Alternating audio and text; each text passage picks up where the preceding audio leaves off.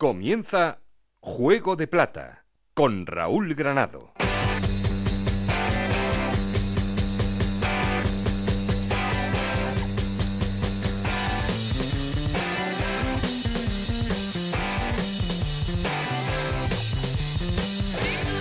Hola, ¿qué tal? Bienvenidos a Juego de Plata, el podcast de Onda Cero en el que os contamos todo lo que pasa en Segunda División.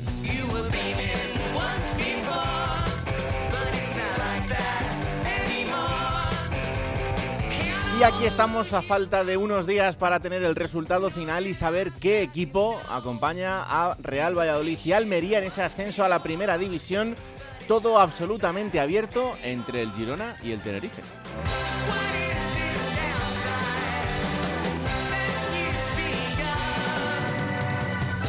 Y es que ese empate a cero de Montilivi hace que se vayan a jugar el pase a Primera División en el partido de vuelta en el Heliodoro este próximo fin de semana. Ahí contaremos lo que sucede y quién consigue ese ansiado ascenso. Los dos equipos en situación diferente por el juego y por las sensaciones, pero, oye, los dos con las mismas opciones de llegar hasta la élite del fútbol español.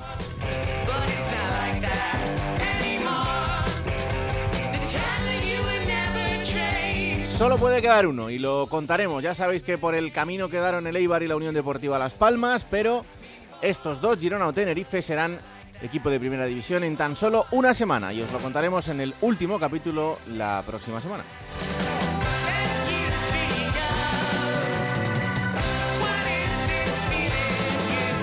El resto de equipos están de vacaciones, pero eso no significa que no haya actualidad, porque hay muchos equipos que tienen que primero contratar un entrenador o incluso algún director deportivo para iniciar el proyecto de la próxima temporada. Es lo que ha hecho el Oviedo, el Huesca, la Ponferradina, y lo que pueden hacer muchos más en esta semana. Nos vamos a dar una vuelta por las tres ciudades que han conseguido, bueno, han conseguido, tienen que eh, tener el año que viene la temporada en Segunda División porque han descendido desde la primera, pero que hay que darles ánimo, que aquí se está muy bien, que además les tratamos fenomenal. Y mientras tanto ya sabéis que queremos seguir en contacto con vosotros. Para eso tenemos un perfil de Twitter que es arroba Juego de Plata y un correo electrónico juego de plata o c r arroba gmail punto com. Aquí conmigo está el auténtico cerebro de este programa, Alberto Fernández, con Ana y Esther Rodríguez en la producción, con Nacho García los mandos técnicos. No estoy solo porque... Esto es Juego de Plata, el podcast de Onda Cero en el que te contamos todo lo que pasa en Segunda División.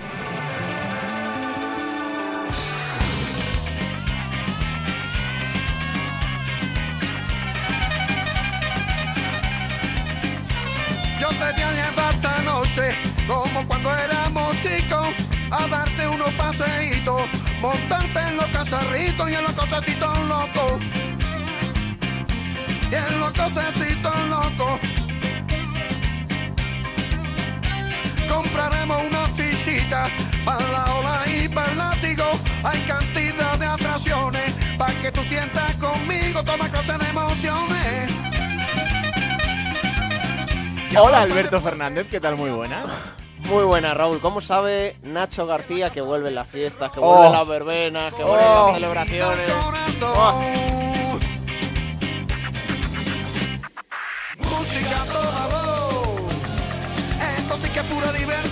Esas salchipapas buenas, eh, Nacho.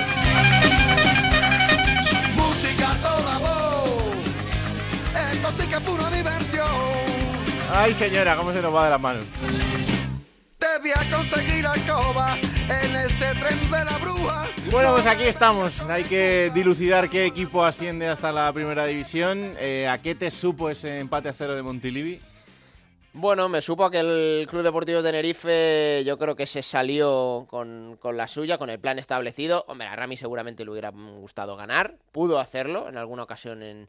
en los últimos minutos, pero evidentemente si no es por Juan Soriano, el, el Girona hubiera ganado, ¿no? Pero mmm, creo que sale más fortalecido el Tenerife del partido que vimos el otro día, porque el Girona lo intentó, no sé si con todas sus armas, pero no pudo, no pudo. Y vamos a ver el partido del Heliodoro, pero teniendo en cuenta, Raúl, la grandísima eliminatoria que hizo en los dos partidos contra la Unión Deportiva Las Palmas, y que el otro día, una vez más, se mostró un equipo muy fuerte defensivamente, que no encajó ningún gol y que tuvo la que tuvo para ganar. Ahora mismo doy un poquito eh, por encima el favoritismo al Club Deportivo Tenerife. Bueno, eh, sí, evidentemente el partido tener eh, tenerlo en, en, en vuelta, eh, evidentemente tener el partido de vuelta en casa sí. te da muchas opciones y más para un equipo que ha demostrado eh, tener un bloque defensivo importantísimo en este tramo final de, de la temporada y que lo está poniendo en práctica y lo hace además de, de una manera casi brillante. Hay que decir que eh, al Girona no le valen los empates. Eh, correcto, además por eso. Como quedaron en la clasificación, eh, ya no le valen los, los empates para el partido de, de vuelta. Tampoco Pero bueno. le valía ni Purúa y, y sí. el Eibar era el mejor local de todo en su segunda división y mira lo que pasó. La verdad es que sí. Eh, como es el favorito le vamos a dejar para el final. Primero quiero empezar yendo hasta Girona. Hola José Agustín Gómez, ¿qué tal? Muy buenas. Hola, muy buenas. ¿Qué sensación dejó ese empate a cero en, en casa? Pues que se perdió una oportunidad por las ocasiones generadas que no se pudieron culminar de llegar al partido del próximo domingo con una ventaja en el marcador que transmitiera más tranquilidad. Pero bueno, Michel en el, en el postpartido dejaba claro que ya habían, como recordabais vosotros ahora, ganado en campos muy complicados, sin ir más lejos el recuerdo del Eibar es al que se están aferrando todos, como tú decías, el mejor local y llegó allí el Girona y consiguió abrir la lata, y por eso, pese a que como vosotros yo también le doy un ligero margen de favoritismo al equipo chicharrero, el Girona sigue aferrándose a sus posibilidades que existen, que están ahí para estar la próxima temporada en Primera División, más allá de que se enfrente a un equipo que defensivamente se está mostrando intratable en este playoff. La imagen de Michel bajándose del, del autobús ha sido súper potente, pero bueno, entiendo que para la gente que no le conozca le puede llamar un poco la atención, pero es que es lo que es, alguien súper pasional, incluso que, eh, no sé a quién se lo leía, que decía, hay muchos partidos en los que el entrenador le dice a los jugadores, ojalá pudiera jugar este partido, y si encima ha sido futbolista, mucho más. Y, y es que es eso, eh, la imagen que se ve de, de ese Michel bajando del autobús, arengando a la gente y, y estando en un momento de felicidad tremendo, sin saber lo que iba a pasar después. Sí, y sobre todo también lo recordaba en rueda de prensa postpartido, el ver a once mil ochocientas diez personas llenando Montilivi, aunque trescientos de ellos fueran eh, tinerfeños, eh, subía la adrenalina a cualquiera y él lo reconocía. Me hubiese gustado estar en el campo jugando para vivir lo que han vivido mis jugadores, sobre todo ese apoyo. Y bueno, nos aferramos un poco a, a los números y a saber que el Girona no ha subido en las últimas temporadas que ha jugado playoff jugando el partido de vuelta en casa. Pues bueno, ahora lo juega fuera y a eso también se aforran un poco a las supersticiones para pensar que se puede conseguir el ascenso en un campo complicadísimo como es el Heliodoro Rodríguez López y pendientes de la enfermería, a ver qué va a pasar con Borja García porque fue determinante en Ipurúa marcando el gol que empataba la eliminatoria. Así que vamos a esperar a ver, porque el otro día también Michel reconoció que los últimos quince minutos, cuando cambió a Stuani, estaba ya pensando en la vuelta, sabiendo de que si veía una tarjeta amarilla se la perdería, y por eso lo sustituyó. Stuani es fundamental en este equipo, pero claro, hay que suministrarle buenos balones, y eso no sucedió el pasado sábado. ¿Qué tal eh, te trató Hugo Condés? Muy bien, muy bien. Enviarlo cuando queráis. Has tenido suerte, ¿eh? Porque no suele ser así, pero bueno. Hola, Hugo Condés, ¿qué tal? Muy buenas.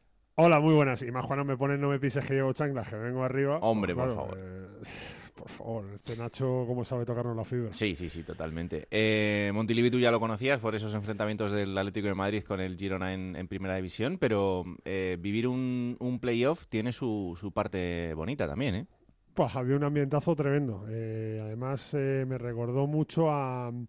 al último partido del, del estadio, hablando del Atlético de Madrid, al último partido del estadio Vicente Calderón o al primero el Metropolitano, porque se repartieron, eh, creo que fueron diez mil banderolas rojiblancas. Mira, me, me lo está diciendo aquí claro. mi hija. Que esa del Tenerife, ¿eh? Una. Te ha salido del Tenerife. Claro, no. No, no, no. Ella, ella tiene una versión particular. Ella quiere que no suban ninguno de los dos para que solo haya diecinueve equipos y papá se ahorre un viaje. Pero cariño, eso no puede ser. Vale. Así que no pasa nada. Yo sé que Janito, bueno, Jan, es que... Janito va con el Tenerife. Sí, sí, sí, sí, por lo que sea. Sí, sí. Eso, eso lo digo yo, que seguro que sí. Eh, José, eh, el partido de vuelta mmm, deja a un Girona que evidentemente tiene que, que mostrarnos esa versión de intentar ser protagonista desde, desde el arranque, algo que al equipo no le cuesta, pero que, que hay que jugar un poco con la presión, ¿no? De, de verse en ese escenario y saber que, que vas a tener que llevar un poco la iniciativa, porque el Tenerife, ya lo hemos visto, que no le va a importar, eh, entre comillas, regalarle el balón o regalarle unos metros del, del campo, sobre todo en el arranque del partido. Sí, pero mm, también la presión en este partido, no sé yo si no está del lado del Tenerife, que es el que lo tiene todo a favor, jugando en casa, que le vale eh, cualquier empate para estar la próxima temporada en, en Primera División. Y cuando el Girona en el partido del sábado decidió renunciar un poco al balón y dejárselo al Tenerife, pues le buscó la contra y le generó peligro. Y vamos a ver cómo plantea Michel el partido, porque recordemos que en los dos encuentros de, de la liga regular ganó el Tenerife, y el pasado fin de semana Michel modificó un poco sus ideas en algunos aspectos y, y ganó. Y bueno, no perdió, empató. Por lo tanto, algo tiene que preparar Michel de cara al partido del domingo para eh, marcar un gol.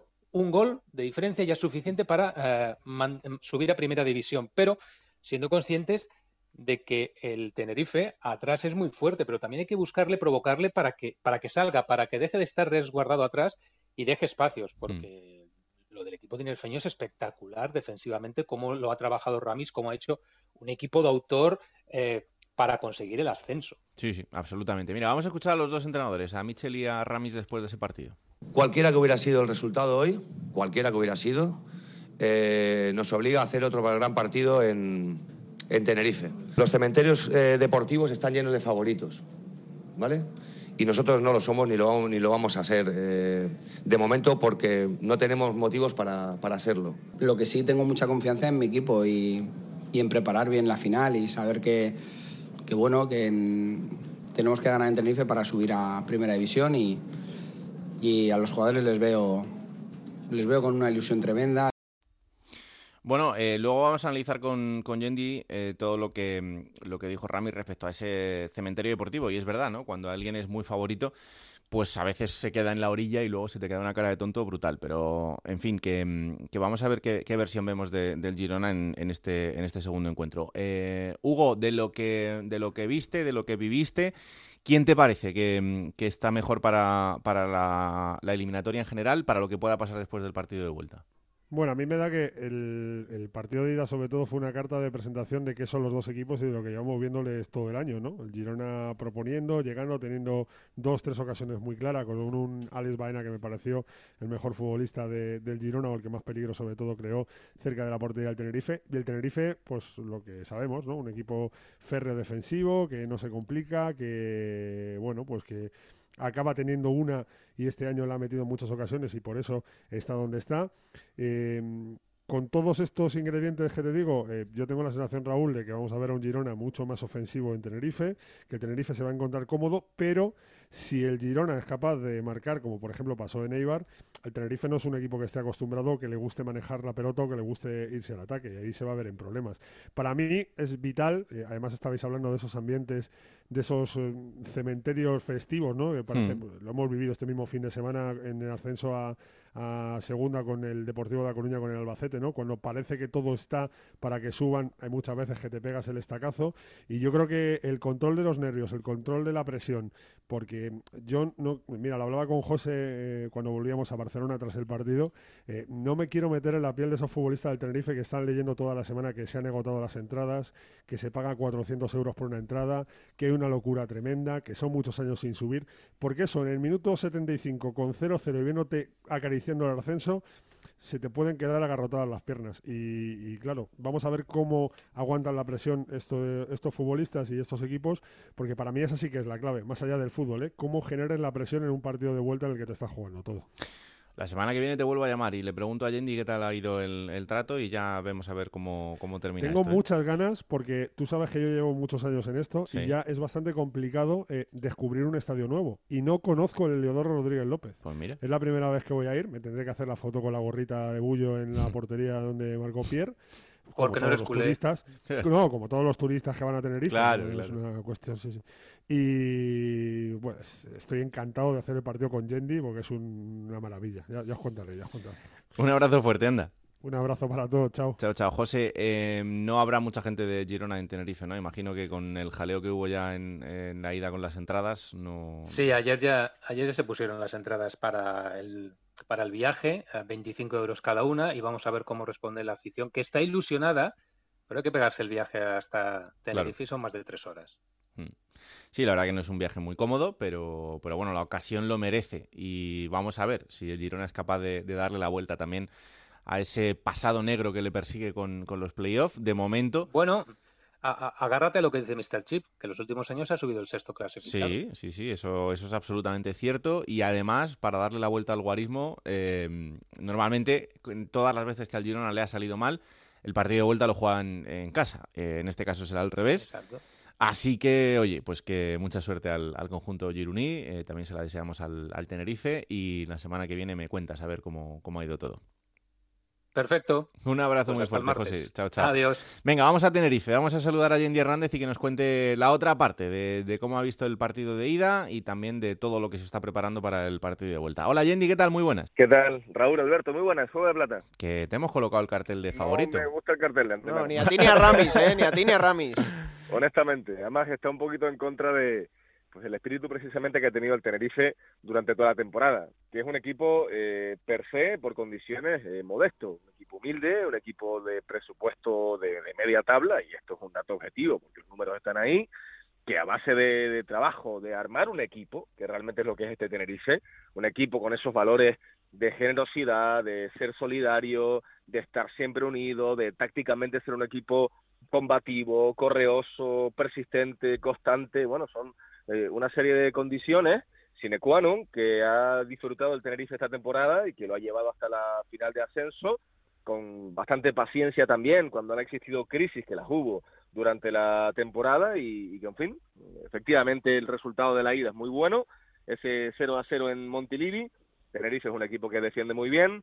Precisamente varios defensas, eh, Jeremy Meló, el francés, Sergio González, que ha estado bien este, en este playoff, el ex del Cádiz, eh, José León, también gran temporada, la del ex del Alcorcón, desde luego un gran fichaje para el Tenerife, sobre todo el portero, eh, portero Juan Soriano, la verdad es que se está consagrando como uno de los eh, metas de la categoría, ha sido portero menos batido de la Segunda División durante muchas semanas, y de nuevo en este playoff está siendo uno de los jugadores muy importantes para el para el Tenerife. El tipo de resultado que quería Ramis, mm. el Tenerife que salió a, a cerrar mucho el partido, a que ocurrieran pocas cosas, a estrechar, a ser eh, consistente, a, a tapiar grietas ahí, intentar incluso casi que olvidarse en tramos puntuales del partido de ida de, del ataque, porque en campo rival, tal y como reconoció el, por, el propio Ramis, el Tenerife no anduvo bien, no apareció demasiado Mario, el delantero, Enrique Gallego le llegaron pocas, y después la gente de banda, tanto Bermejo como Víctor Mollejo, pues no no rompió, no no entró demasiado, ¿no? Bueno, Tenerife que logró ese cero a cero y que, bueno, se queda todo pendiente para el partido de vuelta en el Heliodoro, sí. Eh, escuchábamos antes a, a Ramis decir que eh, los cementerios deportivos están llenos de, de favoritos, o sea sí. que ese cartel eh, Ramis tampoco lo quiere. Pero en el partido de vuelta, yo antes eh, dibujaba ese, ese plan de partido con José Agustín y, y imaginábamos un partido en el que el Girona intente ir a por el partido desde el principio y en el que el Tenerife pues eh, ceda unos metros, ¿no? en, en el arranque. ¿Puede hacer esto en casa? ¿Debe hacer esto en casa con lo que significa este partido, con la presión de, de la gente en el Heliodoro? Eh, ¿La gente ya cuenta con esto? Mira, ¿qué sucede, Raúl? Primero, eh, la afición del Tenerife ha entendido que este es el estilo, el sello y, y la personalidad del equipo de, de Ramis, que es un equipo que normalmente el Tenerife acaba los partidos con veinticinco por ciento de posesión de pelota, treinta por ciento de posesión de pelota y no pasa nada. Que defiende muy atrás, eh, no será descartable en el encuentro de vuelta ver al Tenerife, que nadie se asuste, defendiendo en área propia, dentro de su área. Y es que ya ha sucedido en varios partidos a lo largo de la, de la temporada, incluso contra rivales de la zona baja de la clasificación. El Tenerife no se le caen los anillos, no pierde la esencia y sobre todo no tiembla, no le molesta defender muy atrás, ¿no? Es un poco el, el sello que le ha dado Ramis, al estilo de un equipo de la antigua usanza también, de meterse, insisto, pues prácticamente colgarse de, de su larguero. El Tenerife va a permitir que pasen los minutos, no se va a poner nervioso en ese sentido, el público lo va a entender porque es lo que ha visto en gran parte de la temporada, y en casa es cierto que si vamos a una competición, el playoff siempre es otra cosa, ¿no? Pero en casa, si vamos a, a una cuestión de regularidad, el Tenerife no ha andado bien. Tenerife, donde ha cosechado, donde ha sembrado parte de su éxito, fuera de casa, donde ha sido el mejor equipo de la competición de la Segunda División, consiguiendo resultados extraordinarios, ganando en campos difíciles, sin ir más lejos en este playoff, en el campo de la Unión Deportiva Las Palmas, en el derbi canario. Pero en casa, por ejemplo, de los últimos seis partidos de Liga, solo ganó uno. Y ante un Fuenlabrada, el equipo de Sandoval, que también estaba un poco con la proa hacia abajo y que llegó casi descendido, con matemáticamente con muy pocas opciones, ¿no? Por lo tanto, en fin, no es un equipo en casa que haya sido especialmente fiable, y con respecto también a temas de, de estadísticas, de historia, que estas cuestiones también se miran, pues bueno, pues Tenerife está en el año de su centenario y sería la primera ocasión en la que sus cien años de historia consigue un ascenso a Primera División en casa, si finalmente logra sacar el partido. En el año sesenta y uno ascendió en Extremadura, en Almendralejo, en ochenta y nueve en el ochenta y nueve en el Villamarín contra el Betis, en el dos mil uno aquel equipo de Rafa Benítez, un Rafa Benítez entrenador también muy muy joven en Butarque, el Leganés, aquel equipo de, de Hugo Morales, de Luis García, del Colo Lusenhoff, de Martí, actualmente entrenador, y ya en la época un poco más reciente, pues dos mil nueve, precisamente en Montilivi, precisamente en Girona, el equipo de, de José Luis Oltra, con nombres como, como Nino, como Alejandro Alfaro, como Miquel Alonso, el hermano de, de Xavi, como José Antonio Culebras, como Ricardo León en el mediocentro, Richie, Sergio Aragones es el portero, bueno, pues aquel equipo, ¿no? También se está hablando mucho esta semana en, en Canarias de la cuestión de que sería el primer ascenso a Primera División en el Heliodoro en caso de producirse. De las entradas mejor ni hablamos, porque está funcionando la, la reventa a precios eh, absolutamente desorbitados, ¿no?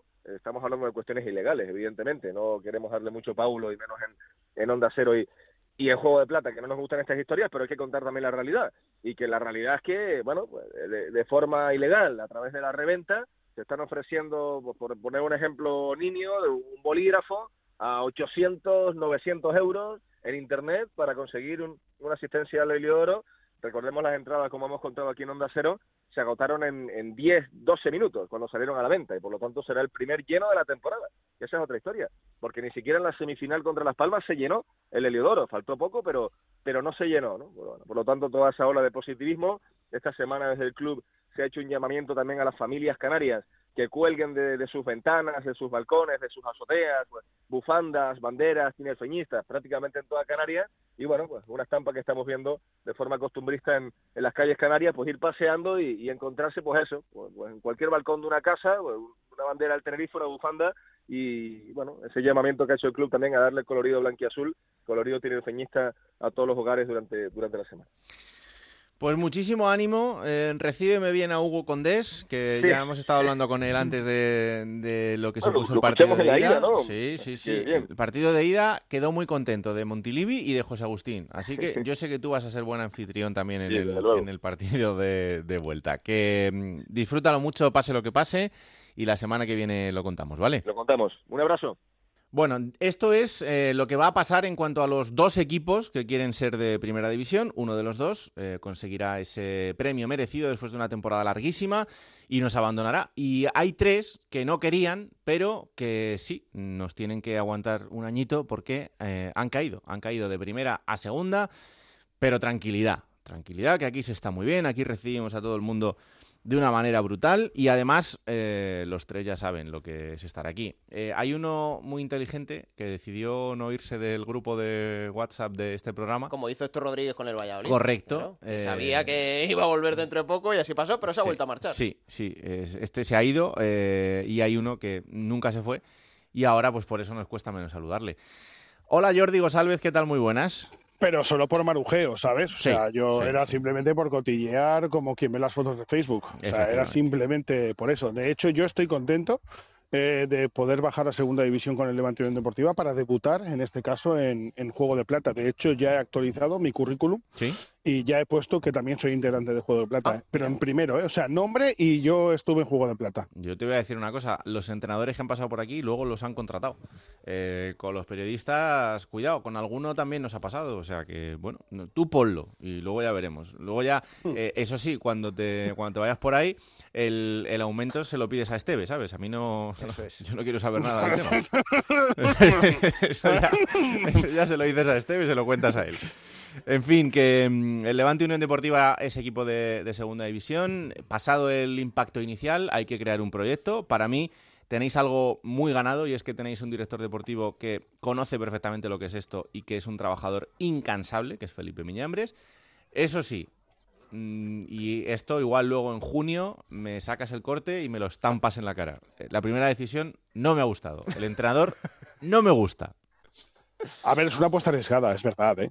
Es, eh, a mí me parece una apuesta arriesgadísima la que ha hecho el, el Levante Unión Deportiva con, con Mehdi Nafti. Mehdi Nafti, al fin y al cabo, va a coger por primera vez en Segunda División un proyecto con pretemporada, eh, porque su última estancia en, eh, en Segunda División fue eh, ante, ante el Leganés, cogió al equipo eh, en una situación muy complicada, como bien sabes, lo puso decimosegundo al final de temporada, y es una apuesta meramente profesional. De hecho, en la presentación que se dio el pasado lunes, eh, decía Felipe Miñambres, también el presidente Kiko Catalán, que era una, una propuesta meramente profesional, que hubiera sido mucho más fácil irte a otro perfil de entrenador con un currículum y un bagaje mucho más importante. Véase, por ejemplo, el caso de, de Vicente Moreno, que a mí ya me decían hace un par de semanas que, que era una opción eh, totalmente descartada, a pesar de pasado levantinista, de ser valenciano, de ser muy amigo de, de Kiko Catalán, pero que su caché estaba ahora mismo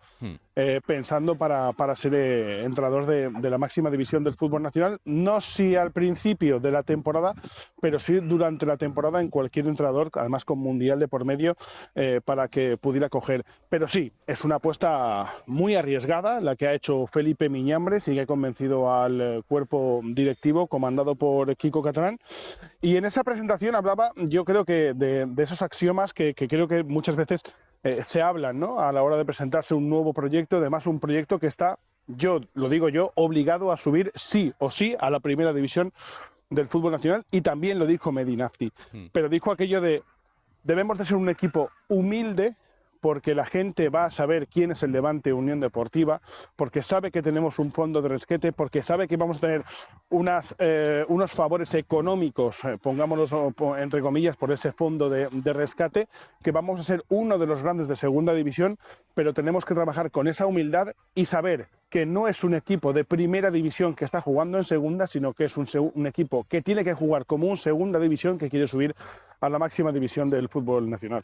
Y se hablaba de Bolo también, ¿eh? que de sí. momento sigue sin banquillo, y yo creo que era de los entrenadores más cotizados de, de la categoría.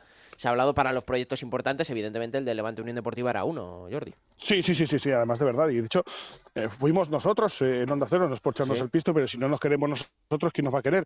Eh, eh, dijimos que el nombre de Jon Pérez Bolo era una de las eh, principales eh, bazas que, que tenía Felipe Miñambres, que además lo conoce de su estancia en el Rayo Vallecano. El otro nombre era el de Vicente Moreno, y fue el pasado viernes cuando por la mañana contábamos también en Onda Cero que estaba negociando eh, Mehdi Nafti, eh, en un magnífico trabajo de equipo de, de Onda Cero, que estaba negociando Mehdi Nafti con el Levante Unión Deportiva. A mí, cuando me, me cuentan aquello y consigo confirmarlo, pf, a mí me cuesta. O sea, como periodista me, me, me llegó a costar decir, uff, ¿seguro? Sí. ¿Seguro? Yo ¿Seguro? Lo tengo que reconfirmar así, veintisiete veces. Sí, sí, sí. Lo tengo que reconfirmar veintisiete veces, pero el viernes por la mañana conseguimos confirmar que sí que es verdad, que se estaba negociando y que ya se había llegado a un acuerdo el martes siguiente de lo que fue su desvinculación con el Club Deportivo Leganés. Ahora se inicia un trabajo eh, muy importante en el Levante Unión Deportiva, eh, primero con algo también que, que ha sido un shock eh, para el Levante, que es la salida de, de José Luis eh, Morales, eh, mm. pero bueno, eh, altos y, y bajos, ¿no? Por ejemplo, el bajo es ese shock de, de José Luis Morales, pero por ejemplo la renovación por diez años de Pepe Lu, que también se ha hecho efectiva esta, esta misma semana. Y ahora la reconversión de lo que tiene que ser una plantilla donde va a haber, vamos a ver cuántos cambios, vamos a ver si se, si se logra convencer a futbolistas que ahora mismo están en la plantilla para que puedan estar creyendo en la segunda división del fútbol nacional, y a partir de ahí trabajar, trabajar, trabajar y crear una plantilla que, repito, está obligada por sociedad, por economía y por deportivo, está obligado a estar en primera división ya en la próxima temporada. ¿Va, va a quedarse de Frutos en segunda o se ve un poco no, obligado no. al Levante a vender? No, no, no, es, es ahora mismo la principal baza que tiene el Levante Unión Deportiva. El Getafe para, detrás, para vender. Ha hecho una oferta ya como formado sí, de Jordi, sí, sí, sí. Jordi también. Ah. Sí, así es. Eh, hizo una oferta. Eh, hay que recordar que con Jorge de Frutos eh, el cincuenta por ciento de los derechos los tiene el Real Madrid eh, y la primera oferta del Getafe, que ya intentó eh, su fichaje el pasado verano y que tampoco fructificó, eh, haría que reportaran para las arcas del Levante en torno a cuatro millones y medio, algo que considera insuficiente eh, el conjunto levantillista, porque nos cuentan que sí que hay acuerdo Jorge de Frutos con el Getafe, sí que hay acuerdo el Getafe con el Real Madrid y que falta esa pieza. Si sube la oferta, eh, Jorge de Frutos será jugador de, del Getafe o aquel que mejor pague. Hay que recordar que el Levante tiene que vender por un valor de diez coma cinco millones de euros valor neto antes del treinta de junio, y una de las principales bazas, por supuesto, es la venta de Jorge de Frutos, y la otra de la que estamos pendiente es la de Enis Bardi, eh, que ha tenido una oferta de la Major League Soccer pero que no quiere marchar hasta allí, y la otra también es la de Aitor Fernández, eh, que Osasuna se ha puesto en contacto ya con el eh, futbolista a través de su representante de, de Anguita, y, y que vamos a ver si reporta algún beneficio económico, en este caso, para el cuadro de, de Orriols. Bueno, pues iremos contando poco a poco lo que sucede con un proyecto importantísimo en la categoría, uno de los equipos eh, a tener muy en cuenta la próxima temporada, y que ojalá haga las cosas bien desde el arranque, que luego ya tenemos muchos ejemplos de lo que pasa si esto no es así. Así que eh, os vamos a contar puntualmente. Está bien el debut, está bien. Bueno, está bien el debut, Raúl, Alberto, bien. Te vamos a dar un aprobado. Ah, eh, vale, cuando, vale. cuando ya no tengas ruido de fondo te daré el sobresaliente. estaba, estaba, es que estaba, estoy, estoy, estoy precisamente en un estadio de Primera División, que es Ojo. el campo del Levante Unión Deportiva, ahora mismo, entrando desde aquí. Y digo de Primera División porque aquí va a jugar el Villarreal hasta el veintiocho de diciembre. Es un campazo, además, o sea que sí, claro que sí. sí. Un abrazo, anda. Un abrazo, anda. Re bienvenido. Yo, Raúl, le deseo la mayor de las suertes a Mehdi Nafti, evidentemente, eh, pero creo que ha sido beneficiosa para el Leganés su salida, incluso para él. Mm. Ahora coge un proyecto diferente. Creo que su modus operandi, a lo mejor en un equipo favorito de la categoría, no casa tanto como cuando ha estado en Lugo o en Leganés, que este año era un equipo de perfil bajo por la situación que tenía. Y bueno, vamos a ver, ¿no? Pero para mí ha pecado y, ha, y sigue pecando mucho de populista, de tribunero, ¿no? Como se suele decir. Sí. Pero bueno, es un entrenador que rápidamente le, le gusta enganchar a la afición y a ir a lo fácil, ¿no? Y ha pecado también de malas formas y malos modales, ¿no? Y ha tenido encontronazos con varios entrenadores y con varios banquillos. Entonces, bueno, vamos a ver ahora este rol de equipo grande, de favorito, cómo le, cómo le va. El macarrismo se lleva muy poco y sí. cada vez menos. Pero bueno, que le vaya muy bien. Eh, porque su suerte será la del Levante Unión Deportiva. Vamos a recibir a otro queridísimo compañero, que es un gusto, como siempre, escucharle, y que eh, vamos a tener la temporada que viene por aquí, porque el Granada también es equipo de segunda, y el Granada va a ser uno de los equipos importantes la próxima temporada, estoy convencido de ello. Compañero Pedro Lara, ¿qué tal? Muy buenas. Muy buenas tardes. Un gustazo, Dios, Raúl, eh. un gustazo Dije, tenerte no. por aquí. Yo otra no vez. me fui tampoco del grupo, ¿eh? No, yo eh, digo, no, no, no, no. Otra cosa que me hayáis echado. No, estás ahí como el primer día. Sí, sí. Tú lo viste ahí venir estamos. también, tú te quedaste agazapado y dijiste yo aguanto aquí como pueda y, y ya veremos. Sí. A ver. Yo creo que Pedro sabía que cuando Diego Martínez dejó el Granada ya no iba a ser lo mismo. Oh. Y esta temporada Exacto. lo hemos visto. Sí, sí. Y no solo por Diego, ¿eh? Aquí ha habido una revolución innecesaria que ha conducido al Granada. Además, eh, se lo han ganado a pulso, ¿no? Mira que era difícil. Y lo han conducido a segunda división, entre unos y otras. Y bueno. eh, sí, voy a decir una cosa. Yo he comentado en círculo privado y también en público, sí. aquí en los programas locales, yo creo que a vosotros no, seguramente, no sé, alguna intervención nacional también lo he hecho, sí. que yo este año firmaba no irme con Alberto Gómez Barros. Sí. ¿eh? Yo quedarme con vosotros y, y que me dejen como estoy, porque... En el Granada, el verano pasado, hubo una revolución innecesaria que la ha conducido a Segunda División. Ya sabes, mal hacer absolutamente lamentable. Eh, pero es que, que, aun con mejores personas, por lo menos gente, creo que inicialmente mucho más mucho más capacitada, ¿no? de inicio. Mm. La llegada de un nuevo equipo directivo con Nico Rodríguez en la dirección deportiva y con García Amado en la dirección general. Eh, yo espero que este año la segunda revolución que llevará a cabo después del descenso sea una revolución adecuada, correcta, que se contenga la salida de agua y el equipo no se desmorone y pueda quedarse en segunda división. Yo creo, es decir, el, el Granada este año, cuando presenta el nuevo equipo directivo, hablaba de que la intención era retornar lo antes posible a primera división, pero, pero la posibilidad, como le ha ocurrido a otros clubes, ¿eh? de que un segundo descenso se produjera, sobrevolaba en cierto modo el ambiente. Yo espero que no, porque el equipo debe mantener buena parte del armazón de la de la pasada temporada, con independencia de que ya hay muchos jugadores que están diciendo de una manera muy alegre que se marchan, que se marchan, que se marchan, sin tener en cuenta que siguen teniendo contrato en el Granada y que, por lo tanto, para salir hay que abonar una cantidad económica. Eso se dejó claro desde primera hora, que el Granada no iba a regalar a sus jugadores. Hay un jugador franquicia que es eh, Luis Milla. ¿Qué va a pasar con él? Sí. Bueno, eh, con Luis Milla han aparecido dieciocho mil rumores, pero todavía el club no tiene ninguna oferta certera encima de la mesa. Y de aquí hay muchos jugadores que se cree que van a ir a jugar a Real Madrid, a Barcelona, al Bayern o al City, pero no se dan cuenta que ellos han bajado al equipo, ¿eh? Que por lo tanto eso también detrae buena parte de su valor. Seguramente Luis Milla, bueno, Luis Milla y su padre están fritos por irse a algún equipo de Primera División. Seguramente al final lo consigan, lo que pasa es que, que Luis Milla debería depositar por encima de los diez millones para conseguir ese objetivo. Como Luis Milla podemos hablar de Luis Suárez, o podemos hablar de Luis Massimiano, del guardameta que posiblemente haya sido, si no el mejor, uno de los mejores jugadores de esta mm. temporada, que tiene otros doce millones y medio de euros, como tiene otros doce millones y medio de euros Luis Suárez. Bueno, son todos jugadores que supuestamente tienen su alta cotización. Hay mucho rumor, pero en realidad encima de la mesa no hay ninguna. El otro día escuché una declaración de Fran Sánchez, el amigo Fran Sánchez, el director deportivo del Valladolid, que le preguntaban por el asunto de Luis Suárez, porque él fue quien incorpora a Luis Suárez al Granada, que finalmente ha costado al club la nada despreciable cantidad de diez millones de euros, ¿no? Mm. Y decía, bueno, nosotros no podemos pagar por Luis Suárez y no creo que el Granada lo quiera ceder. Evidentemente está en lo cierto, porque el Granada no quiere ceder a sus mejores futbolistas, o se paga por ellos o directamente se van a quedar jugando una temporada como mínimo en segunda.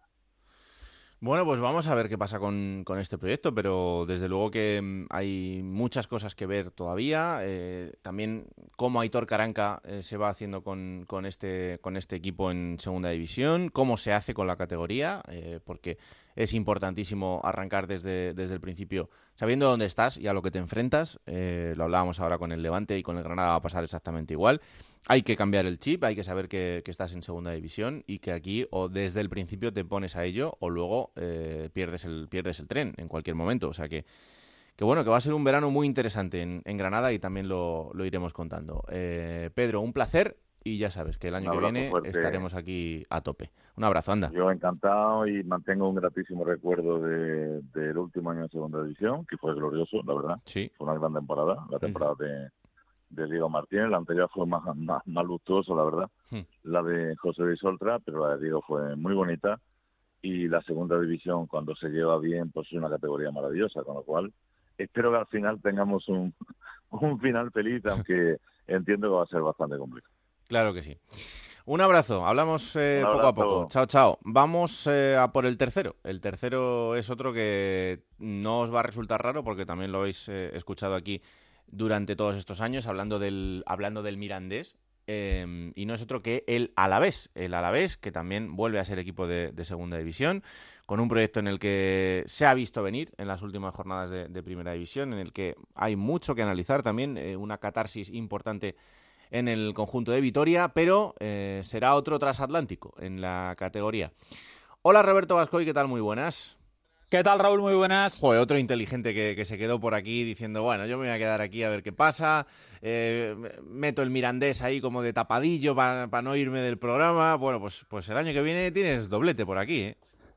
Sí, pero me hace mucha ilusión estar en vuestro programa, Raúl, pero con un equipo ya me bastaba. No hacía falta que bajase el Alavés para, para, hacer, para hacer doblete, la verdad. La verdad es que sí, que el Alavés va a debutar eh, en, en estos eh, cinco años de historia que tiene Juego de Plata. Nunca había estado el, el Alavés en Segunda División, así que será un placer. Será otro equipo importantísimo en la categoría, y como hablábamos antes en el caso del, del Levante y del Granada, eh, vamos a ver cómo se lleva esta presión desde el arranque, ¿no? El, el ambiente ha estado muy enrarecido en el, en el final de temporada, por lo que ya suponía Eh, lo que iba a ser el, el, el desenlace final del descenso, con la masa social también enrarecida con la propiedad, con la propiedad con ese famoso comunicado contra eh, señalando jugadores directamente. En fin, que hay que coser muchas cosas, ¿no?, este verano. Sí, Raúl, yo creo que la gran clave va a ser cómo la gente es capaz de asimilar que nadie sube en septiembre, y cómo, si el equipo pues empieza un poquito renqueante, hay que tener paciencia, porque la segunda es larguísima, y si, y si no, a cincuenta kilómetros de Vitoria, en Eibar, tenemos un ejemplo de lo que puede ser tirar una temporada prácticamente en, en un minuto. Entonces yo creo que la clave es que la gente desde el principio tenga la tranquilidad de saber que el equipo no tiene que ascender en el mes de septiembre, en el mes de octubre, que esto es muy largo y que eh, tienen que adaptarse a, a la categoría. Es verdad verdad que hay mucho ruido, como bien dices, o ha habido mucho ruido, la gente estaba muy enfadada con el descenso, sobre todo porque no es fruto de una mala temporada, sino es fruto de tres malas temporadas, de algo que se veía venir y que por circunstancias no se ha evitado, pero es verdad que eh, el club ha sido inteligente en este sentido, ha fichado un entrenador en principio de garantías, como Luis García Plaza, con dos ascensos ya a su, en su mochila, y eso a la gente ya le empieza a ilusionar. Eso sí, ahora hablaremos, hay muchas incógnitas respecto a, a la plantilla, pero por lo menos el que va a dirigir el, el barco cuenta con el apoyo de la afición por el currículum que tiene a sus espaldas, y eso yo creo que es positivo para empezar esta nueva aventura en segunda después de seis años en la élite. Y que sobre todo Luis García Plaza cogió un proyecto muy similar, el Mallorca que descendía de Primera División, y creo que supo gestionar muy bien ese favoritismo, ¿eh? Y estuvo casi todo el año arriba, prácticamente todo el año arriba, eh, y consiguió llevar muy bien una plantilla que tenía nombres todavía que venían de Primera División, el mismo caso que va a tener el Deportivo Alavés este año. Mm.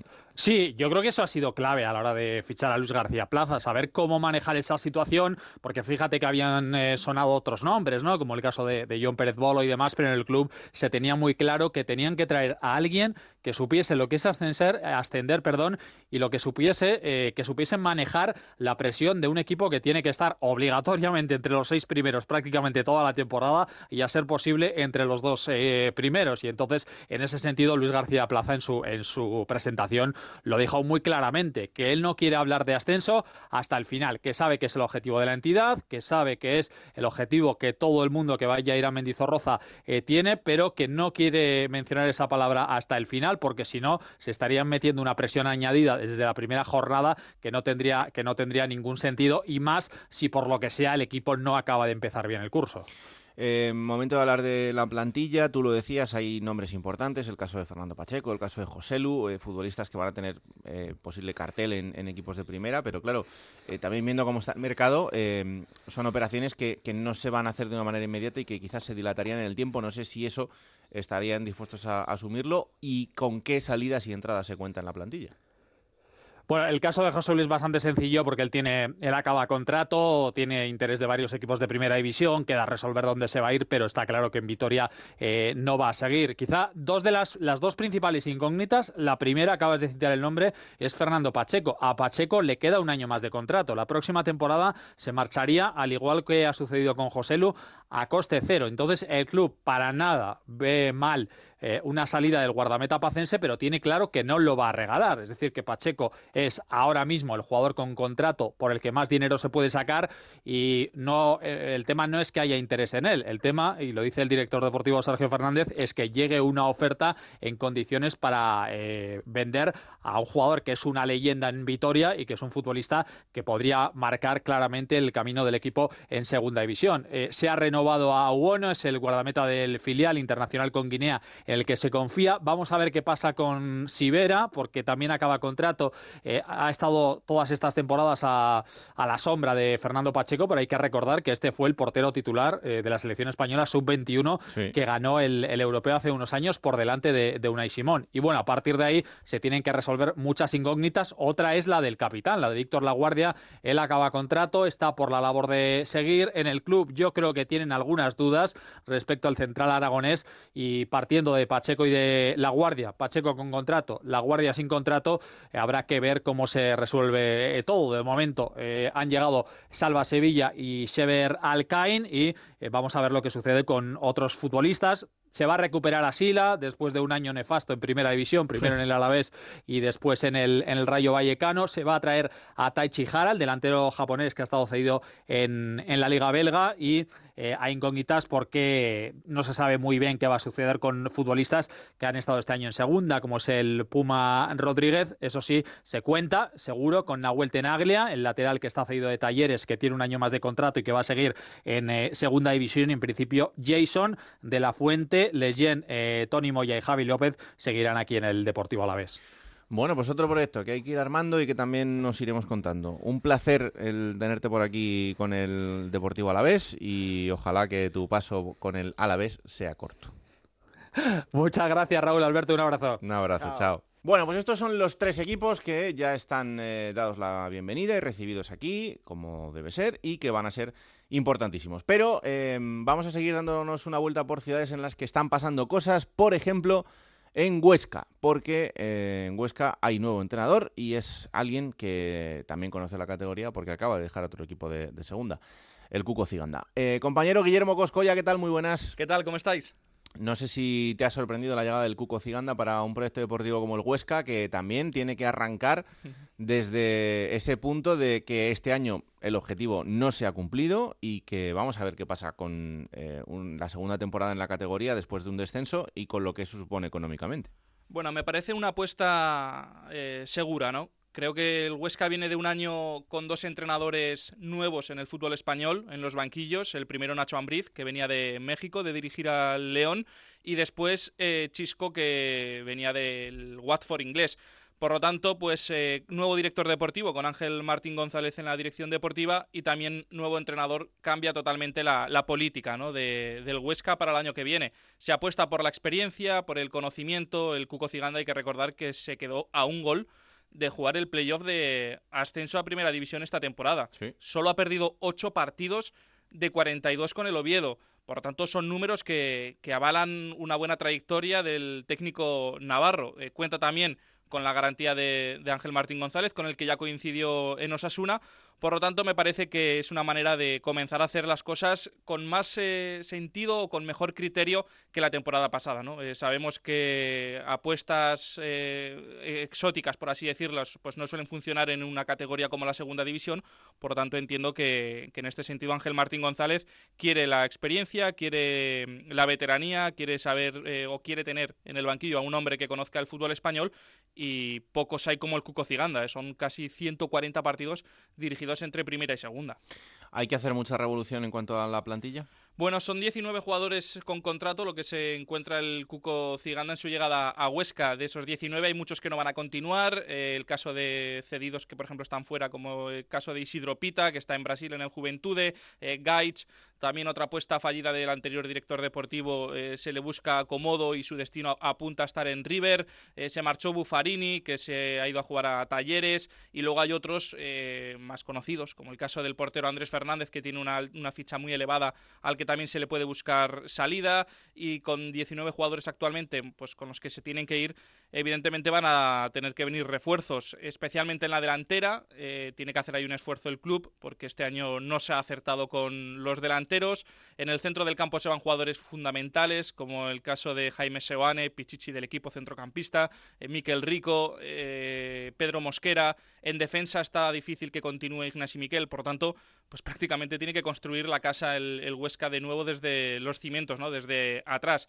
Veremos eh, cómo avanza el verano. De momento los pasos que se han dado han sido muy pocos, solamente el de Buffarini y ahora con la llegada del Cuco Ciganda, pero lo cierto es que tiene mucho trabajo por hacer. No va a ser el cuarto límite salarial más alto de la categoría este año el Huesca, pero sí que es cierto que el Cuco Ciganda llega a un equipo que va a ser mucho más fuerte económicamente que el, que el del Oviedo, ¿no? Por lo tanto, veremos qué es lo que puede hacer el técnico navarro, también qué es lo que puede hacer Ángel Martín González, que tiene papeletas pues eh, difíciles también de, de lidiar, como es el caso de Sandro Ramírez, al que mm. lo conoce del Getafe y que va a hacer todo lo posible para que continúe en segunda, aunque tiene toda la pinta de que su cartel está en primera. De cualquier manera, el Huesca tiene que volver a posicionarse de nuevo entre los favoritos a ascender. Lo comentabas tú, que no se había conseguido este año el objetivo de, del ascenso, bueno, ni del ascenso, ni del playoff, sí. ni de poder estar cerca de esas, seis, de esas seis primeras posiciones. Hay que enganchar al aficionado. Los últimos partidos en el Alcoraz dejaron una imagen muy preocupante de hacérselo mirar, y yo creo que tanto Ángel Martín González como el Cuco Ciganda son, de momento, Eh, argumentos suficientes para poder ilusionarse de nuevo con el Huesca. Pues otro proyecto que arranca y del que también vamos a estar muy pendientes, claro que sí. Guille, un abrazo muy fuerte. Un abrazo fuerte para vosotros. Chao, chao. chao. Vamos hasta Gijón porque puede haber un posible comprador para el equipo. Juan Gancedo, muy buenas. Hola, ¿qué tal, Raúl? Muy buenas. ¿Hay alguien interesado por ahí? Sí, hombre, claro. Eh, ¿Cómo no va a haber? Estamos hablando del Sporting, ¿eh? Ya, ya, no. Que... Sí, sí, eso evidentemente. El cartel es ese. Pero Vamos, luego si ven, hay, si que, club, hay que si meterse. Venden club, si venden clubs por ahí invendibles, sí, sí. no van a vender el Sporting. Bueno, no va a haber interés por el Sporting. Sí, hay interés de un grupo mexicano. Bueno, yo creo que van a ir sumándose más candidatos. Lo que hay es sobre todo decisión, parece, digo parece, porque yo lo quiero poner todo entre interrogantes, de, de que Javier Fernández quiere vender. Que sí. Ya le ha visto las orejas al lobo y ya Además, con el fallecimiento de su padre este año, pues no deja de ser una herencia que tendrá que acordar con sus dos hermanas, así que, vamos, todo apunta a que Javier Fernández se iba a vender. Ahora, ¿van a ser estos? ¿Van a ser los mexicanos de Orlegui los que quisieron al Zaragoza? Bueno, pues podría ser. Desde luego han avanzado más que con otros. Pero yo no descarto interés de otros, de otros grupos empresariales y de otra gente que pueda querer el Sporting. La verdad es que por las cantidades que han trascendido, entre treinta y cinco y cuarenta millones de euros, yo no sé si habrá muchos, pero porque, vamos, me parece un poco elevado para ser un equipo de segunda división, un club de segunda división que, bueno, relativamente está saneado, digo relativamente, su deuda es muy pequeña, en torno a quince millones de euros, pero, pero vamos a ver, conociendo a Javier Fernández, yo hasta que no lo vea no lo voy a creer, porque es una persona a la que le cuesta muchísimo dar pasos. Acordaros lo que tardó en destituir a un director general que le llevó dos veces a la ruina, y aún así se lo pensaba. Estamos hablando del director general que después arruinó, acabó de arruinar al Córdoba y ahora ha entrado en Granada, y le costó un triunfo tomar esa decisión, como esa muchas más. Es una persona muy precavida para la toma de decisiones, muy sobre todo también eh, suya, o sea, quiero decir que lo que está pasando solo lo sabe él y la persona que con él habla, y yo repito, hasta que no lo vea no lo creeré, porque ya en dos mil catorce estuvo vendido y al final no lo vendieron, así que, bueno, ojalá, sinceramente, yo me mojo y digo que ojalá, porque a peor el Sporting no puede ir. Bueno, pues eh, de momento apuntad este nombre de este grupo inversor mexicano. Eh, parece que os ha dado envidia del, del vecino. Tenéis que buscar también unos mexicanos. Anda que no habrá gente por el mundo. Os tienen Además que... se van a matar, ¿eh? Ah, pues muy bien. Sí, la, sí. La verdad sí, es que sí, porque... arrancaría bien la cosa de partida. Sí, ya. Sí, molaría mogollón, sí. Sí, sí. Partido. Teníamos que, hablábamos ayer Chisco y yo, teníamos que llevar el derbi a Cancún. Que lo moviera Tebas, que se jugara en Cancún el derbi. Claro. Estaría bien. Claro. Eh, no, no se lleva bien Arturo Elías Ayú y... Alejandro Irarragorri, que es el nombre del dueño del Orlegui, porque en su día Irarragorri eh, fomentó una plataforma para impedir que en México un mismo propietario tuviera más de un club, ah, cuando Arturo Elías tenía dos. Resulta que no hace mucho a Arturo Elías le preguntaron, cuando ya no tenía dos, sino que no tenía ninguno ya, precisamente por Irarragorri, que ahora tiene dos, para que vean lo que es el fútbol, que son Atlas, el vigente campeón, y Santos Laguna. Y entonces Arturo Elías Consorna dijo, ah, pero este no era el que decía que no se podían tener dos clubs, así que no se deben de llevar muy allá. Bueno. Pero bueno, tampoco creo yo que sea muy importante para que el Sporting no, lo tenga, ¿no? No, no, no, desde luego que no. Pero bueno, eh, veremos a ver si esto fructifica y sale adelante, lo contaremos. Hala, un abrazo, ¿eh? Hala, adiós, chaval, un abrazo. Adiós, adiós. Venga, vamos hasta Oviedo, porque no vamos a dejar Asturias después de, de hablar de que el Cuco Ciganda es el nuevo entrenador del Huesca. Esto es así porque ya no es el técnico del Oviedo. Y lo que sí tiene el Oviedo es un nuevo director deportivo. Hola, Chisco García, ¿qué tal? Muy buenas. Hola, ¿qué tal? ¿Cómo estáis? Pues hablábamos antes de que el Cuco Ciganda es el míster del Huesca. Esto es porque ya no lo es del Oviedo. Ha sido extraño, ¿no? Estos, estos días finales de, del Cuco en el, en el conjunto betense. Ha recuperado el Oviedo su mejor versión en cuanto a club esperpéntico. Es decir, está siendo todo un esperpento el final de temporada, no sobre el terreno de juego, que bueno, estuvieron peleando hasta el final y que el equipo estuvo vivo hasta la última jornada y hasta el último instante, pero sí en cuanto a lo que es el funcionamiento de un club profesional. Y con Ciganda, pues yo no sé si se han dado muchos casos, pero un entrenador que lleva dos temporadas y media en un club, que está haciéndolo bien, que están los resultados respaldándole, acaba la liga y diez días después no recibe ni una sola llamada desde el club, ni para decirle que le quieren, ni para decirle que, que no cuentan con él, pues bueno, te da una medida de cómo funciona el Oviedo en estos momentos a nivel organizativo. Mm, de una manera un poco regular, la verdad, porque por mucho que eh, tú quieras terminar una vinculación, pues lo lógico es sentarse con, con esta persona y que además es que pff, ha tenido el objetivo del equipo a, a un gol de haberse cumplido. Quiero decir que incluso hasta... En el caso de que hubiera sido todo lo contrario, pero lo normal es sentarse y decir, oye, pues mira, pues ya está, hasta aquí, queremos otra cosa diferente y, y punto y final. Pero bueno, eh, no, no se entiende mucho este, este trato final. Eh, en cualquier caso, hay que pensar en el proyecto nuevo. El proyecto nuevo de momento no tiene entrenador. Ahora hablamos sobre las posibilidades. Lo que sí tiene ya es director deportivo. Sí, porque ha llegado Tito Blanco, pero también en otro, en otro casting esperpéntico, es decir... El Oviedo sabe a falta de tres semanas para que acabe la liga que Rubén Reyes se va a marchar al Getafe y se acaba la temporada, eh, se pasa casi una semana hasta que se elige al sustituto y se hace, bueno, pues, no sé, como si fuese un brainstorm, ¿no? Una tormenta de ideas, allí se sientan, empiezan a dar nombres de cuántos directores deportivos hay libres, y al final, bueno, pues se han decantado por, por la opción de Tito Blanco, que yo creo que va a tener un trabajo complicado, ya no tanto por la exigencia que pueda haber a nivel deportivo, que la hay, es decir, que es evidente en un club como el Oviedo, pero sí porque el funcionamiento de, de, este, de este club de fútbol, de esta sociedad anónima deportiva, o como lo queramos llamar, es muy, muy, muy peculiar. Bueno, pues vamos a ver eh, cuál es el siguiente paso, eh, que debería ser el de tener un entrenador. El nombre de Jon Pérez Bolo también está encima de la mesa, no sé si es el único. A ver, mira, te lo, te lo voy a intentar explicar porque es que yo, yo a mí me cuesta entenderlo. Tú imagínate una situación donde hay dos partes interesadas en llegar a un acuerdo. Un club de fútbol que no tiene, un equipo de fútbol que no tiene entrenador y un entrenador que no tiene equipo. Mm. Si los dos convergen, lo lógico es que se solucione, bueno, pues en un plazo muy corto de tiempo. Bueno, pues con Bolo, al parecer, hablan. El primer contacto lo mantiene el Oviedo con él el mismo día en el que José Ángel Ciganda le comunica al club que ha decidido no continuar en el Real Oviedo. Estamos hablando de hace ya una semana. ¿Qué pasa? Entre medias se proclama o se nombra a Tito Blanco como director deportivo. Tito Blanco pone encima de la mesa la posibilidad de la contratación de Julio Velázquez, que parece desde fuera que sería la apuesta de Tito, de Tito para el banquillo del Real Oviedo. Bueno, pues ocho días después se sigue sin tener entrenador y quien más pueda estar cerca de, de las negociaciones dicen es que falta el ok desde México. Bueno, pues... mientras México no decida el nombre del entrenador, veremos a ver quién es, pero se da una circunstancia curiosa. A Ciganda le explican que no pueden ponerse en contacto con él porque quieren que llegue el director deportivo y sea él el que tome la decisión, y cuando llega el director deportivo y propone un entrenador, desde el club dicen que hay otra opción que les gusta más y que les convence más, como es la de Jon Pérez Bolo.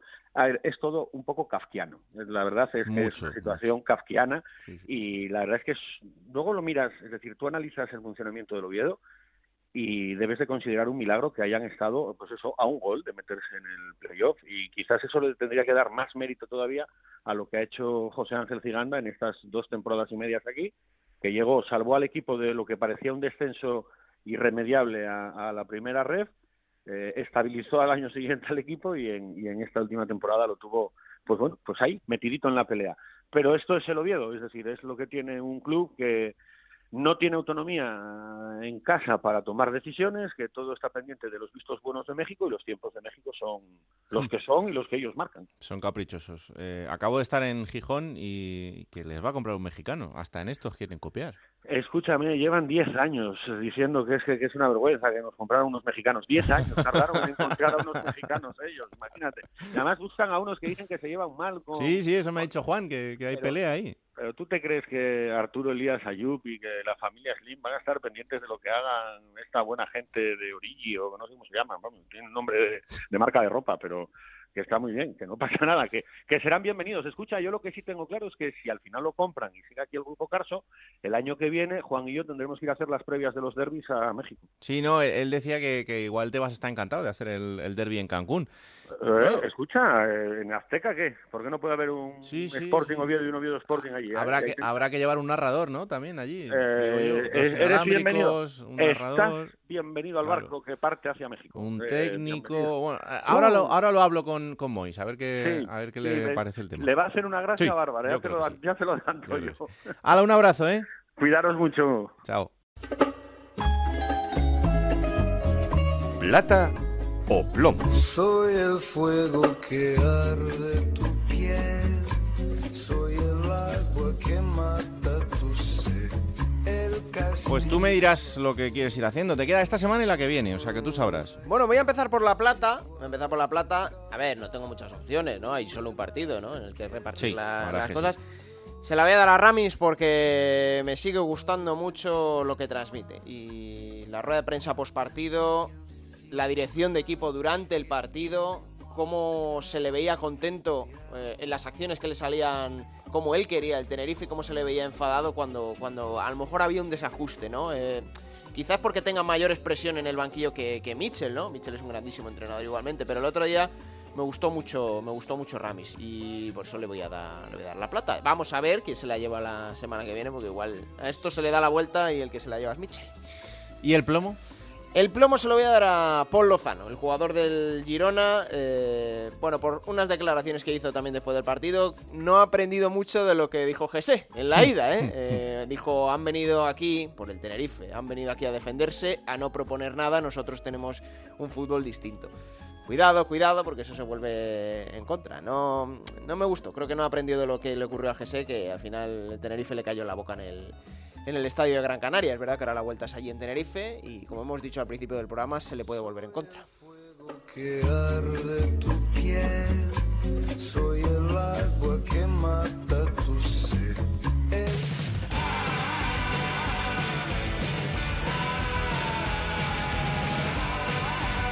Es la última vez que suena la sintonía de la próxima jornada. ¡Ay! Y eso que solo es un partido, pero vamos a ponerla, claro que sí. Próxima jornada, Alberto, que solo va a tener un encuentro. Se acabó, Raúl, se acabó. El último partido de la temporada en Segunda División. Empezamos en agosto. Y este domingo, diecinueve de junio de dos mil veintidós, a las nueve de la noche, ocho hora insular, en el estadio Heliodoro Rodríguez López, el partidazo, la finalísima por el ascenso a Primera División, Club Deportivo Tenerife, Girona Fútbol Club.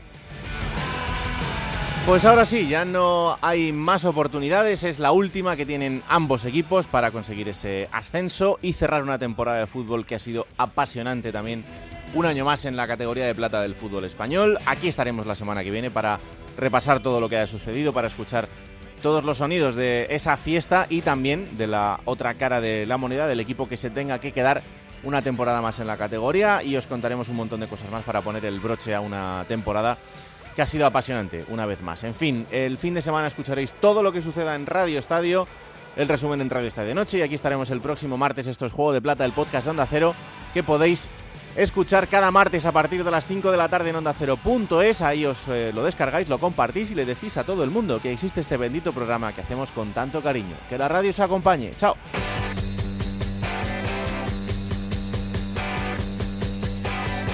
Raúl Granado, Alberto Fernández, Ana Rodríguez. Juego de Plata.